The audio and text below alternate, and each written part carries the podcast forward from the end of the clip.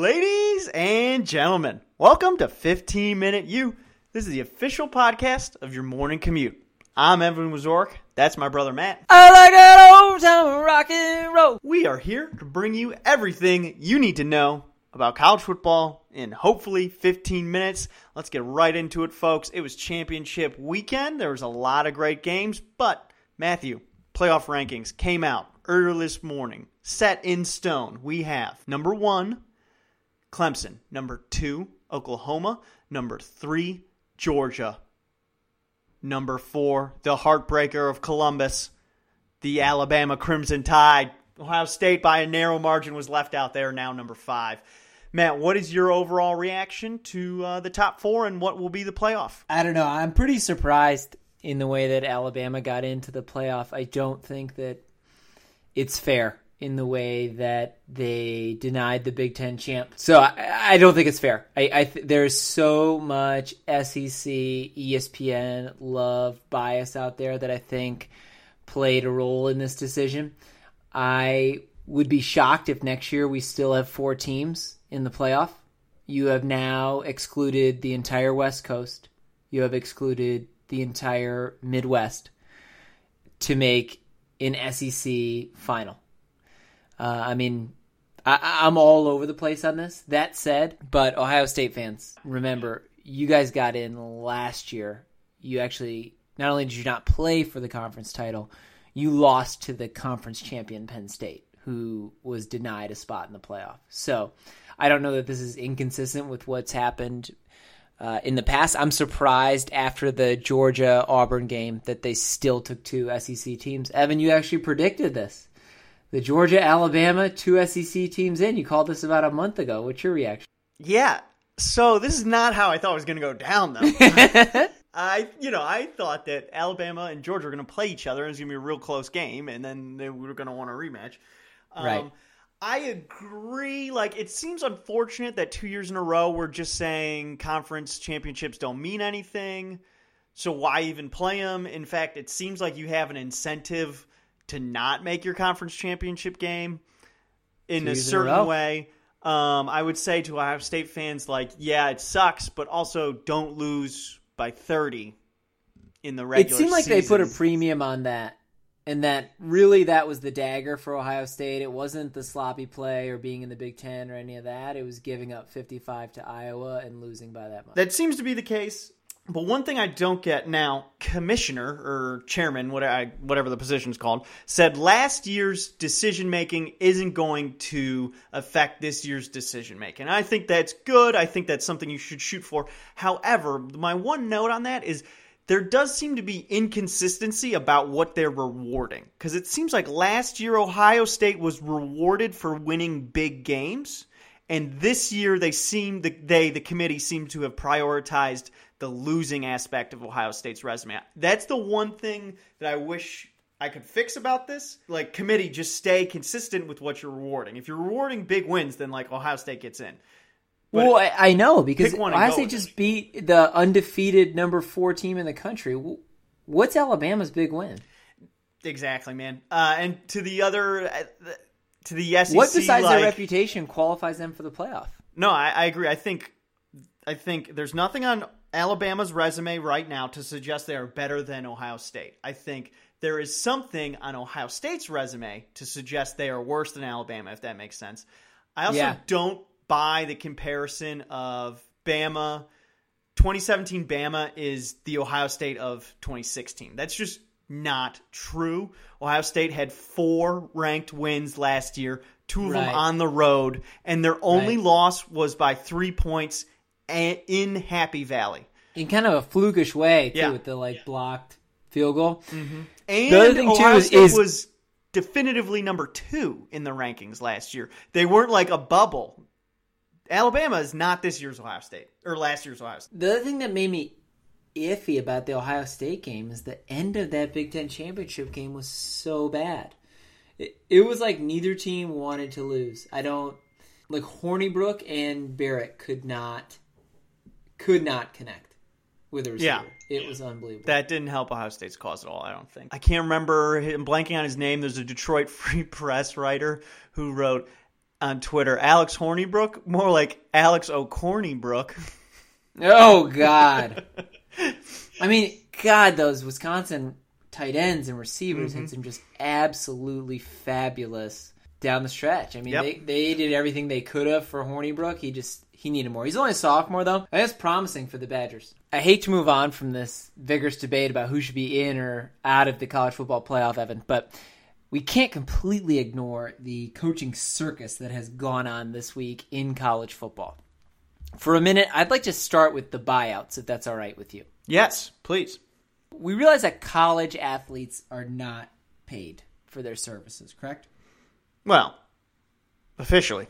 Well, who is officially paid are four gentlemen that are going to make over $10 million to no longer do their job, to not be there anymore. UCLA's Jim Mora will make 12.3 million. Arizona State's Todd Graham 12.3 million. Texas A&M Kevin Sumlin 10.5 million. And Bret Bielema will take home $11.8 million as a part of the buyout of his contract. Let's stay on Bielema for just a little bit longer. In his five years at Arkansas, the most games he ever won in a season came in 2015 when he won eight games. In total, he was 29 and 34. So that means he lost more games than he won. In 2013, the Razorbacks went 0 and 8 in SEC play, and in 2017 they finished 1 and 7. Did I mention that off of that performance he's going to make 11.8 million? There's another 3 that are going to get over 5 million in buyout money. Thoughts? Yeah, I mean the buyout situation is getting out of control. Uh, I think. I mean, I just think it like, and it screws the universities. I don't know why. It seems like right now the coaches have all the leverage, and the universities don't really have any. I don't know how that situation exactly happened. Um, if I was a school and I was not, and I wasn't hiring Nick Saban, Urban Meyer, you know, Bill Belichick, like I would not be signing a buyout for anywhere in the neighborhood of ten million dollars. Evan, Evan. But what I mean, what are you going to do? Like these guys have good lawyers. The boosters want to attract big name coaches, so they're willing to pay for it. Like I This can't say I'm surprised. I'm not surprised, man. I, I agree. I I'm just not going to sit here and say like, oh, I'm just so surprised that there's 1000000s I'm not of dollars. surprised, like- What's the. You guys can't really keep doing this and be like, yeah, but you know what, though? We're not going to pay players. Jimbo Fisher's contract is fully guaranteed. Yeah. 10 mil. man, that dude's lawyer. Sorry, 10 years, 75 mil. Yeah, Fully guaranteed. He's got to have great agent. No, Charlie Weiss is the greatest agent Oh, of all time. fair, He's fair. still like getting paid from three schools. It's amazing. All right, I- ignore it, NCAA, for as long as you want, and trustees and boosters and whatever. Actually, I take that back. The boosters are probably happy to pay players if they could. Oh, I, they would love I would to. agree that. Yeah, I'm sure they. I mean, they do off the off the unofficial all the time. I'm sure they'd love just to make it official. I don't like. I the only time I see this changing is like when the players finally get together and say like, okay, we're just not going to play. That's like a baseball contract. 10 years, Mm-hmm. 75 mil, fully guaranteed. Have you guys lost your minds? Yeah, I and like some of these schools. I mean, I know like all schools have a all big schools like have a lot of money, but like you got to think that like Arizona State's buyout of Graham's contract hurts more than whatever Tennessee bought Butch Jones out at. You know what I mean? All Sure, sure, sure. And There's going to be a huge debate around fairness and funds with what people have, like you're saying. So Yeah. I don't know where the end of it is. I wonder I also do know. will it encourage more long term like, yo, we just got to gut this out for another 2 years because like I do not want to pay him 10 million dollars. I don't necessarily think so, but maybe. I mean, how many schools are paying multiple coaches right now? A lot. Right? Explain to me how LSU did a better job this year than they did with Les Miles. Uh, dude, I can never explain that Les state Miles legit. it- you guys are out of money as a state. He's now the he's a prime candidate for Tennessee now. I know. State of Louisiana out of money for higher ed, but you guys are still on the hook for Les, and you won probably the same amount of games, if not fewer, than you would have won with Les. Agreed. All right, Evan, quickly before we go, we had a suggested topic, our very first suggested topic coming over the Twitter waves. There we go. we were asked, should high school athletes specialize? Yes or no? So on our other podcast, The Athlete's Guide, we'll plug for that if you haven't hit. Shout out to Athletes uh, Guide, www.athletesguide.com. Yep, if you haven't listened to that, why don't you go ahead over there right now, subscribe. We had Perry Orthon, former South Carolina quarterback, current runs like a quarterback camp thing. I'm not sure how to phrase it in South Carolina. Uh, and he advocates all his athletes play multiple sports. And also for that podcast, we just hasn't been published yet, but we just interviewed Patrick Towles, former Kentucky quarterback and former Boston College quarterback, who said the exact same thing. Strong advocate of multiple sports. I think it's good. I think, especially depends on your position in football. You know, if you're like a lineman, it's kind of grinding, like wears on the joints. Like maybe you should do other things. You know what I mean? You know, if you're a quarterback or like even uh, another sport like pitching in baseball, like you don't want to throw too much and you know wear down your uh, wear down your body. So yeah, I think it builds better character. I think gives you uh, better athleticism. I think the other thing you got to look at though is is what's it worth? Like how much extra ground do you actually gain playing quarterback all throughout the winter as opposed to playing point guard or swimming Yeah. or running track or wrestling? Like do you actually get that many more I don't know, steps steps ahead or steps up or do you do you even get any at all? I mean, I agree about resting and changing up, but I also think about being more versatile and having a bigger toolbox to work with. I mean, some of the best high school football players to ever come out of the state of Ohio are also some of the best track and field athletes of all time. Uh, speed kills. yeah. I don't. I mean, LeBron James had multiple Big Ten offers football. to play football. yeah. Oh yeah, perfect example. Love it, Evan. Don't specialize, kids. Have fun. Do your best. All right, man. Real quick, let's uh let's break into some of the games we haven't talked about yet. We'll just uh, review pick 'em real quick, right? So, big news, ladies and gentlemen. Evan is back on top. Took the victory in championship week. I- Are you though? I- I'm up by three games. well, I won last week. I went seven and two to Matt's six and three, baby. Thanks to the Friday night Pac-12 championship game, USC v Stanford. I picked USC, and I said the law of averages. A South team has to win one, and a South team won one. USC takes the cake, thirty-one to twenty-eight. Sam Darnold looked pretty good. Looked kind of standard Sam Darnold. Chase him out of the pocket he'll figure out something on the fly. I don't know if I want the Browns to draft him. Moving on to what I think was the most exciting game. Did you catch the American Athletic Conference Championship game? The AC, as it were? AC. Action? 55 to 62, double overtime shootout. Memphis was on a second and goal in the second overtime, about to score when uh, UCF picked it off. My God, what a game! I enjoyed it. Um, Matt, that was the highest ranking conference championship game in history. Fun fact. Wow. Yeah.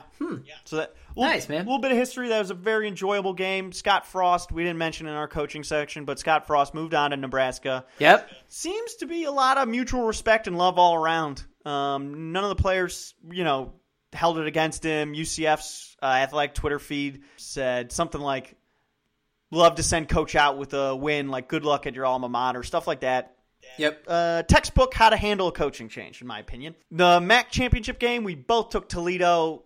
It's kind of a blowout. Toledo 45, Akron 28.